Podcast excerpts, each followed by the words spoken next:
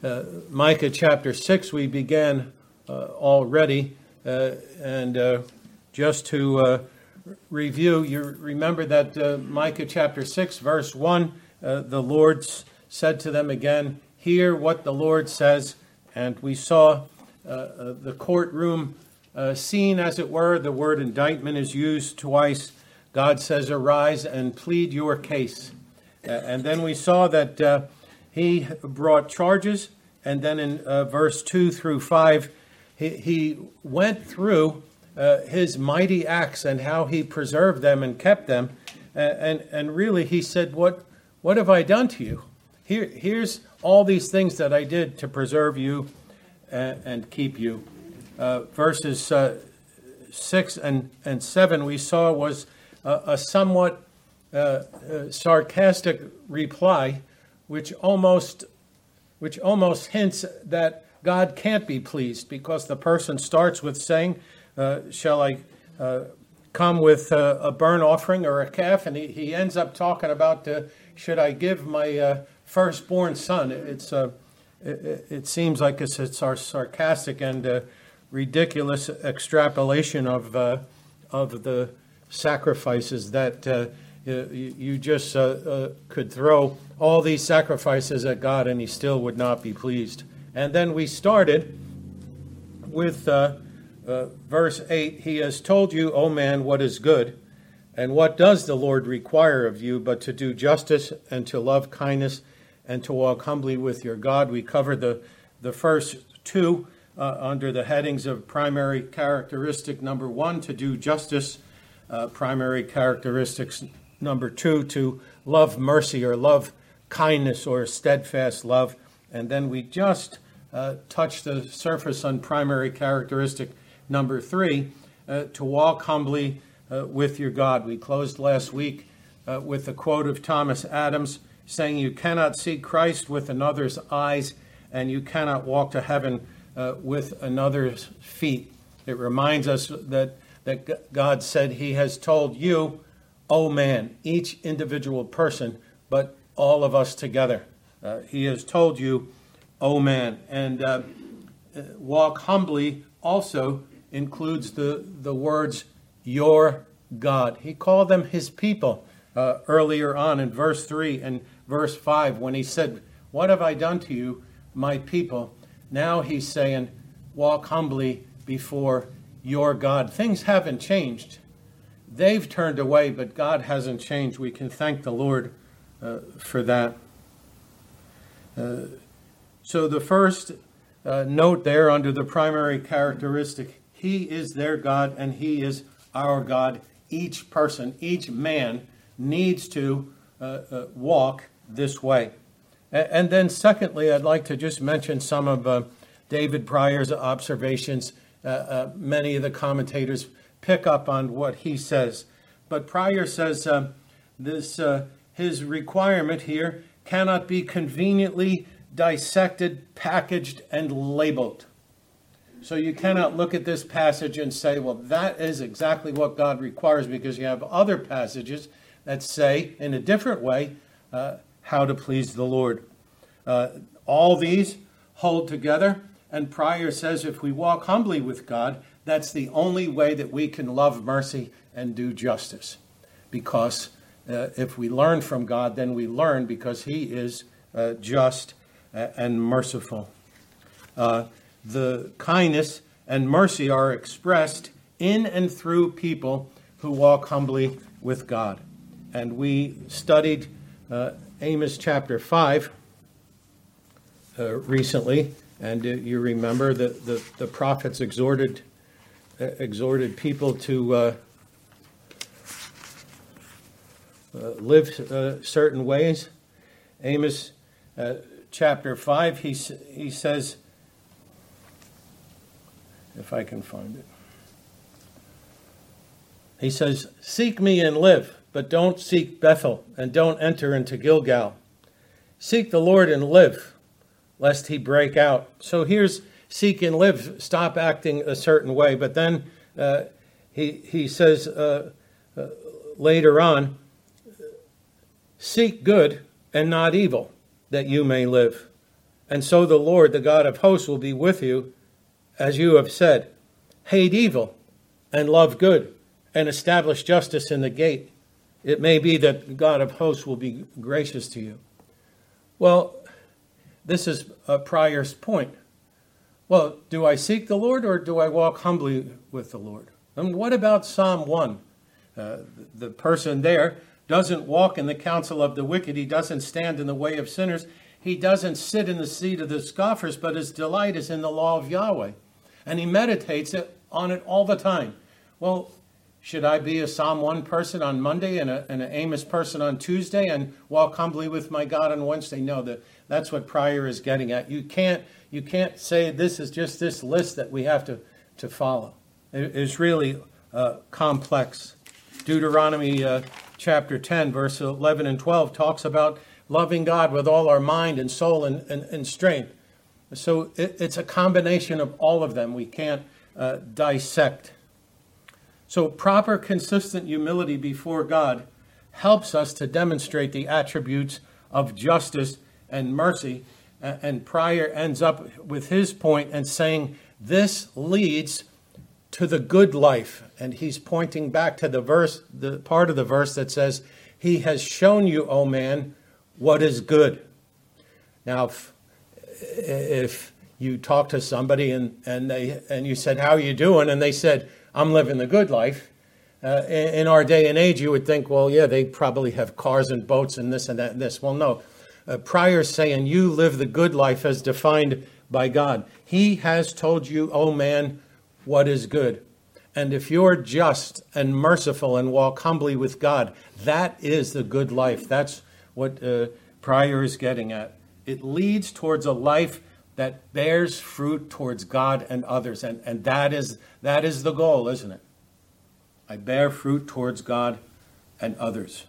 And now, concerning uh, uh, this uh, command, we looked at your God, we looked at Prior's comments, and now we'll look at some scripture. But this, think of the scripture testimony and commands about humility. You would say, well, there's too many to, to name.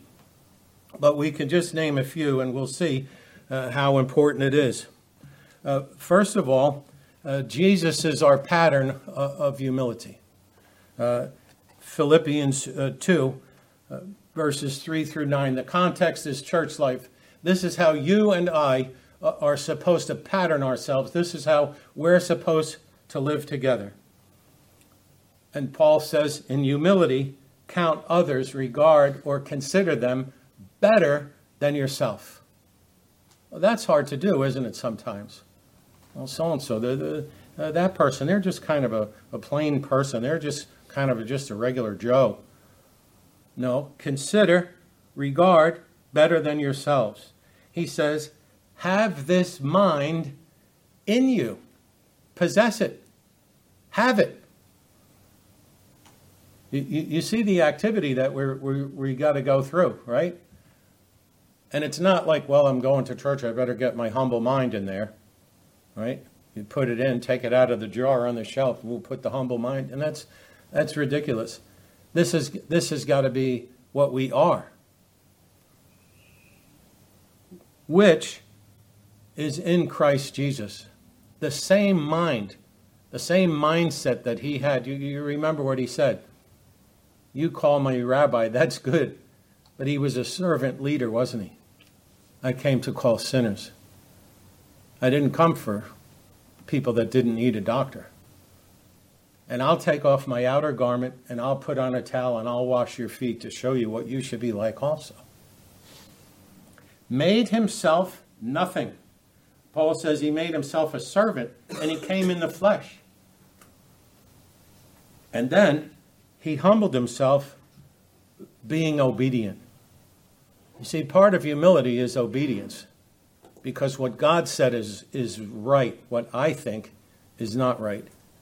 I follow God's commandments. In that sense, I better meditate on the law of God day and night because to walk humbly before God, I have to know what God requires of me. If we live proudly we ignore this, we're certainly not like Christ. And then there's apostolic instru- instruction also in the churches. In chapter 3 of James, at the end of the chapter, he talks about wisdom that comes from above. And he puts this string of words together, and it's just a beautiful, beautiful picture of wisdom. But then, chapter 4, you think, what happened? There, it's almost like a riot broke out. You don't ask because you're consumed on your lusts and you're frustrated and all this stuff. And, and to, to, to get through it, he cites Proverbs 3:34. Here we are right in the middle of church life again, real people and problems, and he says God opposes the proud. He gives grace to the humble. And that's what we need to do. 1 Peter chapter 5. He talks about verses 5 and 6. He says, You young and old, he says, clothe yourself with humility. Uh, there's another there, there's another positive, there's another action verb. This is my white humility shirt. What are you kidding? But think about it. But think about it. Where am I going? What am I doing? I'm walking among other men. As I button a button, I should think I should be clothed with humility. I should, I should have the mind of Christ. I should humble myself. I should be obedient. He's a strange guy. He's got humility shirts he walks around in. But that's but that's what it is. Clothe it. Put it on. And, then and then in verse 6 he says, "Humble yourselves therefore." There's more action under the under the mighty hand of God so that at the proper time he may exalt you. Well, maybe I should be exalted a little bit first and then no in church life, that is that's our clothing, isn't it? Our clothing should be humility. Our thing should be humble me, Lord, to be a, a servant to the to, to the brethren, to be a servant to my uh, fellow brothers and sisters. And I don't go home and say, "Man, I'm glad to get this shirt off." Where's my supper? Right? You don't you don't do that clothed with humility. Humble yourselves. Be like Christ. That's the idea. Uh, you, you can see right away uh, the Israelites were anything but that. Anything but that. They, they, they tried to walk with God with this callous, this callous way. Oh God, nothing's going to happen to us. Oh God, I could give a thousand things of oil and you still wouldn't be happy. And that was their attitude. So the scripture testimony and the commands, Jesus is the pattern, and, and there's apostolic instruction. Uh, but it takes us, it takes us right back also to what the people of Israel missed in, in, in verses, in the earlier verses. O my people, what have I done to you? The answer to the question is what they missed. Have I wearied you? He said. Remember, we went through it. What did they miss? They missed his covenant love. He told Moses, I've seen their affliction. I'm going to go and do something about it. They missed it. They missed his sovereign power. Ten plagues came. It's possible that for nine of them, they could actually see all the frogs or the darkness or everything else, the locusts or everything else, they could see it across the horizon. And what's going on over there? They're in a different land. They could see it. But to walk humbly before our God, we need to see the same thing. Did, did, did, did you ever realize that no matter what's going on in your life, that God is working in your life? And the person you, you're at the counter with next to you, the person who's in the store with you, God is not active in their life. They have no thoughts of God. Maybe they think, oh, what should I do? What does God want? Everything? I can't serve God. Maybe that's what they're thinking. Do you understand his sovereignty and power work in your life? And you say, why would God ever work? In my life? What, what did I bring? What did I bring as a sinner? The answer is nothing. Jesus told his disciples, apart from me, he could do nothing. You came in with zip and your, your, your zip. Nothing. God's power over the enemies. They, they forgot his power. Uh, an, an entire sea opened up right before them. Our enemies, our enemies are coming. Their, their, their faith was just going like this, like a roller coaster, up and down. Our enemies are coming. Look what God's going to do. The, the thing splits. Yeah, but they're still coming through. Now it goes back together again. Look what happened with uh, Sihon and Og. Uh, uh, Og was this giant man. Someplace it talks about the size of his bed. It was like eight or nine feet long. And they defeated those kings. Look at the testimony of Rahab. We heard what you did. What you did, what God did. The people in the people in Jericho were so afraid because of the mighty works of God. Brethren, don't ever let God say, Have I wearied you? Have you forgotten what I've done for you? Look at, he mentions uh, Pharaoh. He mentions Balak and Balaam. And here's the king. He's got this plot. Oh, there's a lot of plots nowadays. Well, yeah. But we studied it Wednesday night when Jesus said to Peter, Satan has desired to sift you like wheat, but I've prayed for you. Do, do we understand what's going on in the spiritual realm? Do we understand the reasons for this? Well, the Israelites were ignorant of these plots and plans, and God says, I delivered you from all of those things.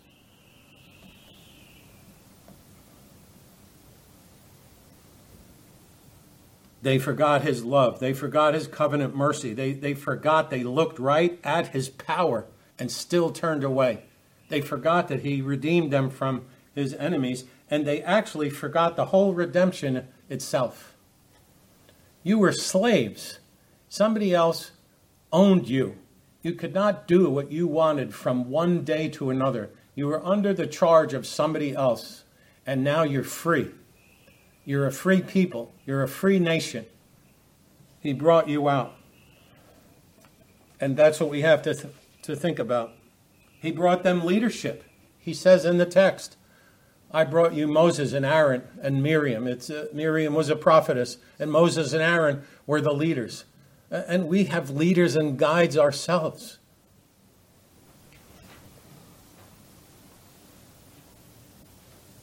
I have Jesus praying for me and with me. I have the Holy Spirit aiding me in prayer. I have pastors looking over my soul. I've always had pastors looking over my soul. It's amazing. And they know me in a sense like, like nobody else. They take care of me, they, they, they, they watch. But they forgot about that as well. George Swinnock says, There's no softening like gospel softening and there's no hardening like gospel hardening. If you turn away from the privileges that you have today sitting here, you, your hardening could be much worse than, than these Israelites or similar to them. You remember what Jesus said to, the, to, to places where he ministered. He said it will be more tolerable to who in the day of judgment? Sodom and Gomorrah. Can you imagine that? Did you know a place that was more perverse? No. But did you know a person that brought more light than Christ? No. That's the point. You, you, you've had the light of the gospel. You, you've seen God's answer to the, the ills of history. You've seen God's answer to the sins of men. And if you turn away from that, it will be worse for you than Sodom and Gomorrah. You'll wish that fire and brimstone would cover you. So as we move on, we go out of the courtroom into the judgment in verses 9 through 16. This is a pattern that, that we've seen numerous times. And God is going to call them. He's going to ask questions of them in verse 10 and 11. And then he's going to judge them and present the results of their sins in 12 through 16. Notice verse 9 The voice of the Lord cries to the city, and it is sound wisdom to fear your name. Hear of the rod and of him who appointed it. Here, here is another call. Here is another uh, cry, but it reminds us that there is always a voice and always a witness. God always has it. Proverbs uses the picture of a woman called wisdom. And it's very interesting because Solomon is telling his son ab- about wisdom as portrayed as a woman and, and a prostitute, an adulteress as portrayed as a woman. And he's saying, stay away from this woman and embrace this woman. Take whatever she says and bind it on your heart and keep it because what she says is worth more than anything else that you have. But there's always the cry, there's always the call. At the entrance of the portal, she cries, To you, men, to you, O men, I call, and wisdom calls. Think of Isaiah uh, chapter 40, a voice cries in the wilderness, Isaiah's day, and, and John the Baptist. He cried out. On the last day of the feast, the great day, Jesus stood up and cried out, If anyone thirsts, let him come to me and drink. Whoever believes in me, out of his heart will flow uh, rivers of, of, water, as the scripture said. Always, uh, there's been somebody crying out. If you if you follow and embrace Jesus' invitation, the, the, this refreshing spiritual water that he t- talked to the woman at the well, it's actually going to become a part of what you are. And people will say it's always so refreshing to be in the presence of so and so. It's always so refreshing to have fellowship with this person. It's like spiritual water. I, I leave their presence and I'm not thirsty because they're a blessing and they try to bless others. All the prophets, and think of the parable in Mark of, of the vineyards. We just covered it. What happened? Sent this one, sent that one, sent another one, sent this one, sent that one. 12 minor prophets. It's not even, it's not even talking about the major prophets. 12 of them. There's always been a voice. And we should hear God's voice and hear Jesus' voice because the salvation of our soul is at stake. He talks about where it is. It's in the city, the center of sin and idolatry. You remember, Isaiah was right there. He walked around with the kings in that day and told them what was going to happen. He came to Ahaz and said, Ask a sign. And Ahaz was a, a wicked, wicked king.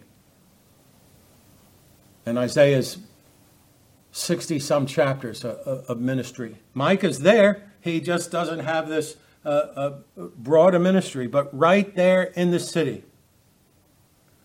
And, and then the Geneva says, The man of wisdom shall see your name.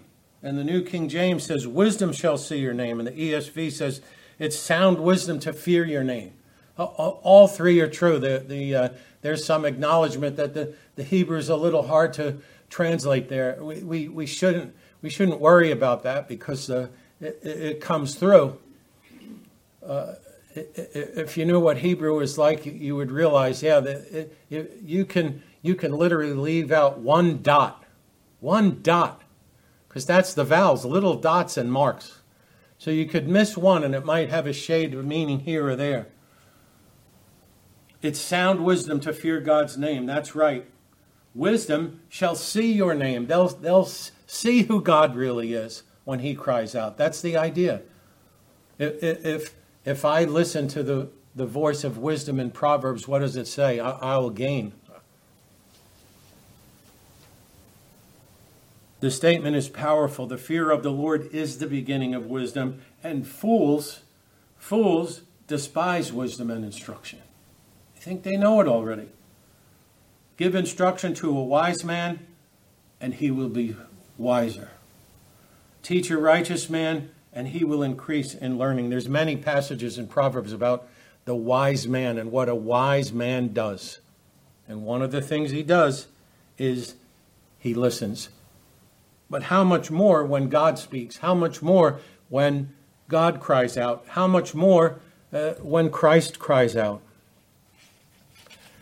And, and, then he says, Hear the rod. Uh, there, there were times when I was growing up in our home that you could hear the rod. Uh, it, it, was a, uh, it was a spoon, and uh, you could hear Oh, somebody's getting it, right?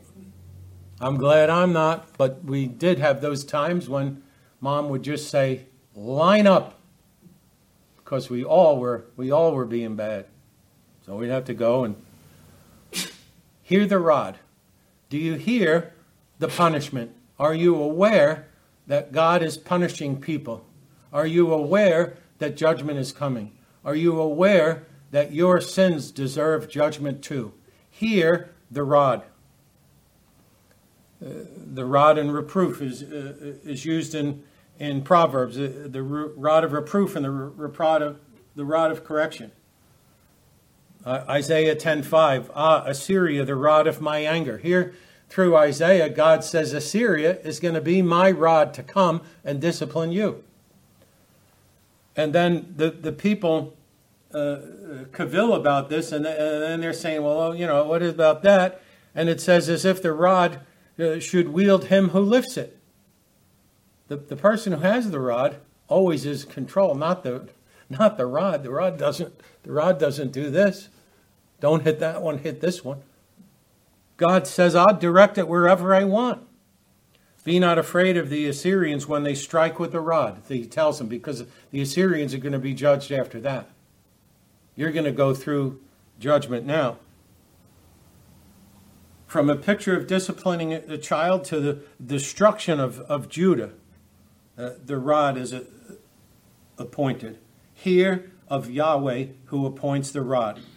Uh, and the courtroom scene is all we should need is to remember. Uh, I answered. I answered the wrong way. I answered, "Well, God, what do you require? I'll give you all this stuff. It's still not enough. hear the rod. If you're going to answer that way, hear the rod because I already told you the way you're supposed to live. I already told you what you're supposed to do. That's the, that's the idea.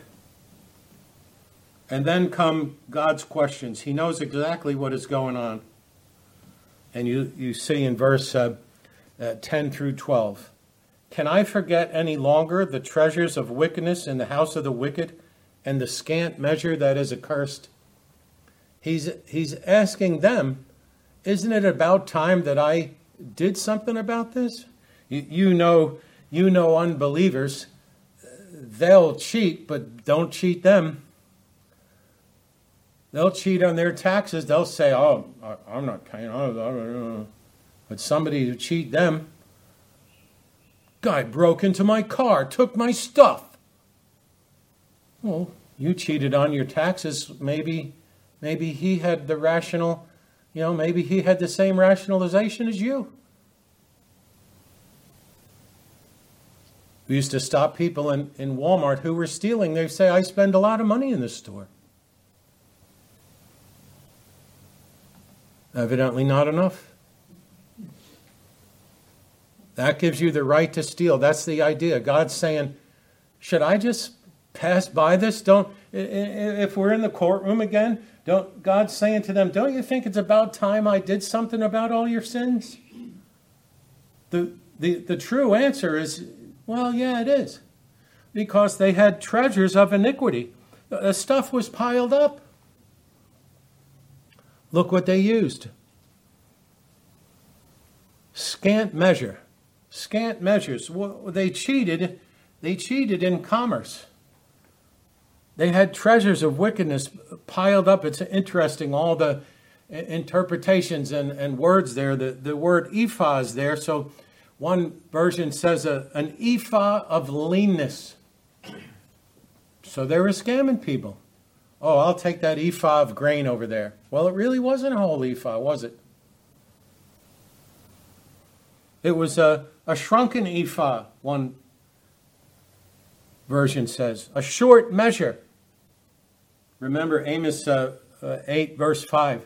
They talked about the new moon and the Sabbath, and they said, We can't wait till they're done so that we may make an ephah small and the shekel great and deal deceitfully with false balances. That's they couldn't wait. All this worship stuff, I get tired of it. Another new moon, here we go, another new moon. Another Sabbath, I just get tired. I can't wait to go tomorrow and rip somebody off. Can you imagine that? Well, isn't it time Isn't it time, God says, that you're judged? Uh, an unequal weight and unequal measure are both alike an abomination to the Lord. Proverbs 20 20, false scales are not good. And God says the idea is that it's a scant measure that's a curse. There's a curse on the way that you do business. And brethren, a, a curse from God is the worst spiritual condition that you can be in. Because Jesus says in Matthew 25, verse 41, Depart from me, you cursed. Paul talks about somebody that preaches a gospel that's not the true gospel in Galatians 1 9. And he says, anybody who preaches a gospel that's different, let him be accursed. And the pinnacle, the pinnacle is what our Lord Jesus Christ faced. Because it says, Cursed is anyone that hung on a tree. He redeemed us from the curse of the law by becoming a curse for us. The curse of the law is that you cannot keep the law. You cannot keep the law.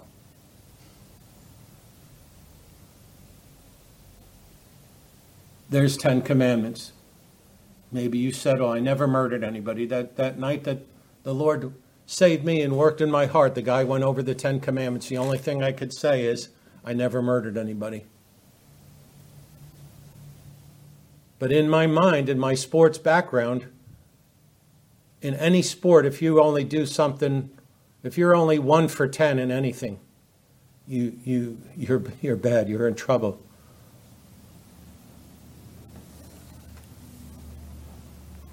He redeemed us from the curse of the law by becoming a curse for us. What an amazing thing. So, so God says in the, in the first question, Can I forget? And then the second question, he says, Shall I acquit? The wicked scales, the deceitful weights, the, the, the deceitful bag. So that they'd have their bag, right? They'd have their little uh, tricky bag and they'd have their good bag. Well, weigh things out, and you, you don't have to shave it by much. Some of the, some of the uh, reports said, you know, you think about it, just just shave a quarter of an ounce off of off a pound. Well, if you sell enough stuff, pretty soon you got a pound back. If you sell more, pretty soon you've gained two pounds by cheating. And now you can sell those and shave those as well. And you got a bag with deceitful weights. The customer checks you. Oh, oh, I'm sorry. Uh, I, I, it's in my other bag. The, my experience in Walmart again. I never knew that people would try to scam people in so many other in so many ways that you could you couldn't even imagine the plots and the plans that they came up with. And, and that's and that's what God is saying here. But the wicked are always offended by the same kind of offender. If I follow too closely, I'm reminded that a tailgater is always bothered by a tailgater a stealer is always really bothered by uh, someone that steals. And here's the conclusion starting in, in verse 12 Your rich men are full of violence. Uh, rich people have a tendency to, to be crass. Wealth uh, produces evil, and we're familiar with the text. We won't go back, but, but they oppress people and, and they put uh, burdens on them. You know, the, this idea, of hostile takeover. There was texts about that. You go and you take somebody else's field. You go and you take somebody else's house. Here. Here's X number of shekels of pieces of silver for your house. That's not a fair price. Too bad. Get out. The inhabitants speak lies, a characteristic sin. The tongue is deceitful in their mouth. Uh, out of the heart they speak. But it's societal national sins that are highlighted and they're consistent evils. This is, this is all through society. And you would say, you mean their society was no different than ours? Yeah, that's exactly it.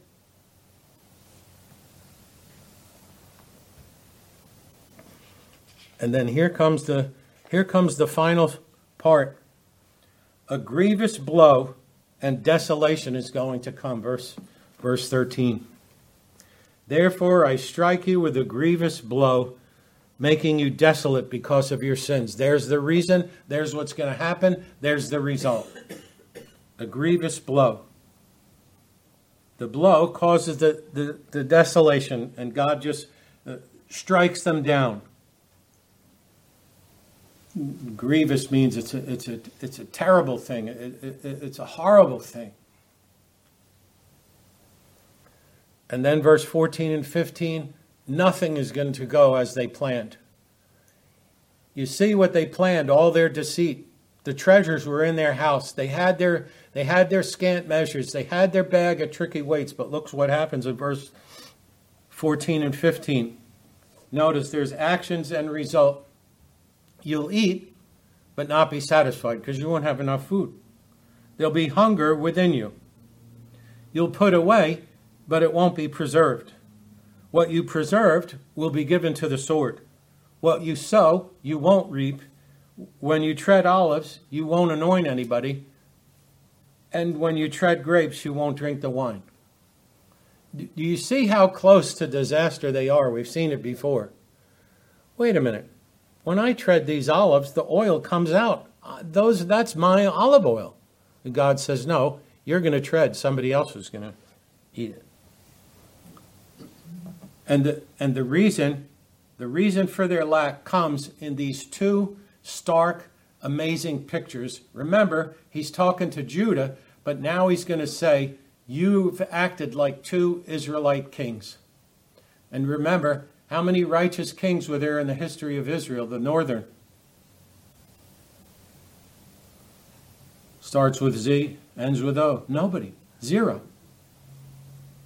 You remember the introduction to the prophets, uh, there, there, there was that compressed section, like five or six kings in, in 25 years. This guy took, then somebody came and killed him, and then somebody else came and killed him. And one guy managed to die a natural death, one out of like the last six.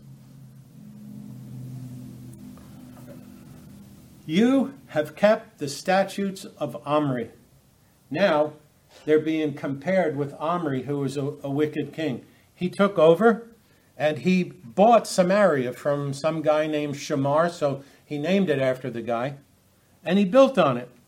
But he did evil in the sight of the Lord. He did more evil than all who were before him, 1 Kings 16, 16 through 28. And he walked in all the way of Jeroboam the son of Nebat. There's, there's the bottom line. He followed all those all the sins of Jeroboam, provoking Yahweh, the God of Israel. all the wicked kings in Israel, but he's saying, You kept the statutes of Omri. Well, what statutes did he have? He had idolatry, he provoked the Lord, and you're doing the same thing. Then the word kept goes over to uh, the next verse. And all the works of the house of Ahab, and kept all the works of the house of Ahab. And here we, we go another notch. It just said that Omri did more evil than all who were before him, and it says of Ahab, he did more evil than anybody. So, so he uh, did even more. Increased idolatry, the hatred of Elijah. He just followed in the footsteps and, did more and more and more. And notice, you walked in their counsels. Think of that. Who's counseling you on this? Oh, Omri. Are you kidding? He's wicked. Why would you go to a wicked guy and get counsel? But that's the picture. Oh, I've got some decisions to make. Oh, who's your counselor? Uh, Ahab. You're counseling with Ahab. Don't you know that he was even more wicked? That's the picture. In a multitude of counselors, Proverbs says, there's safety. But look at what God says. You're, you're following their pattern of life, you're following what they said. But it's against the co- covenant, it's against all God's commandments, it's against all God's promises. And it's contrary to, to godly counsel. Uh, David says, Your testimonies are my delight, they are my counselors. That's what should guide us. And then he, he wraps it up by saying, Here's more consequences that I make you a desolation and you shall bear, and he, he says, a hissing. And this hissing was just a, uh, was just a, a, an act of derision, a sound of derision. Uh, uh, I, I, I, did some research that, uh, that uh, it, it's just been uh, throughout history. I can remember, I don't know, a cartoon or something, and the villain came on, and people were going, boo, hiss, boo, hiss. But that's what people did. Jeremiah picked up on it. Three texts in Jeremiah. I will also make this city a desolation and an object of hissing. Everyone who passes by it will be astonished and hiss because of it. It's desolated. And people hiss. And I will utterly destroy them and make them a horror and a hissing and a hissing and an everlasting desolation. To make them a ruin, a horror and a hissing and a curse. And Jeremiah once again, it'll be a curse and a horror and a hissing and a reproach among all the nations. All the nations ended up saying, I thought they were God's people supposed to be a light, and now it's des- decimated. And people just would hiss this.